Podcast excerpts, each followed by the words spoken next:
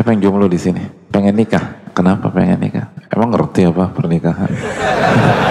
semua orang yang bilang pengen nikah pengen bahagia dengan pasangannya. Tapi apakah semua jomblo pengen nikah? Enggak juga, apalagi hari ini. Coba tanya, kenapa anda nggak mau nikah? Gue itu 22 tahun ngeliat nyokap bokap gue ribut depan gue. Gue nggak mau seperti mereka. Kata siapa nikah bahagia? Jadi yang ingin menikah dengan yang nggak ingin menikah sama-sama pengen bahagia. Tapi membedakannya apa? Perspektif. Ada yang ingin punya anak, ada yang nggak ingin punya anak. Yang pengen punya, ada yang jungkir balik ikut program A, program B, program C. Ada yang benar-benar nggak mau. Kenapa anda pengen punya anak? Pengen bahagia dengan anak mereka. Tapi coba tanya orang yang nggak mau punya anak, pengen bahagia juga. Dia bilang, lo tuh jangan mikir satu sisi, mikir masuk TK tuh berapa, uang gedung SD berapa. Udah nggak usah punya anak deh, ribet, jelimet, belum popok Destinasi nggak beda kita. Bedanya bagaimana meraih kebahagiaan itu yang beda. Makanya ini pentingnya ilmu, pentingnya kita datang ke kajian. Karena kesimpulan terakhir ternyata kebahagiaan kita ditentukan oleh seberapa dekatnya kita dengan Allah Taala.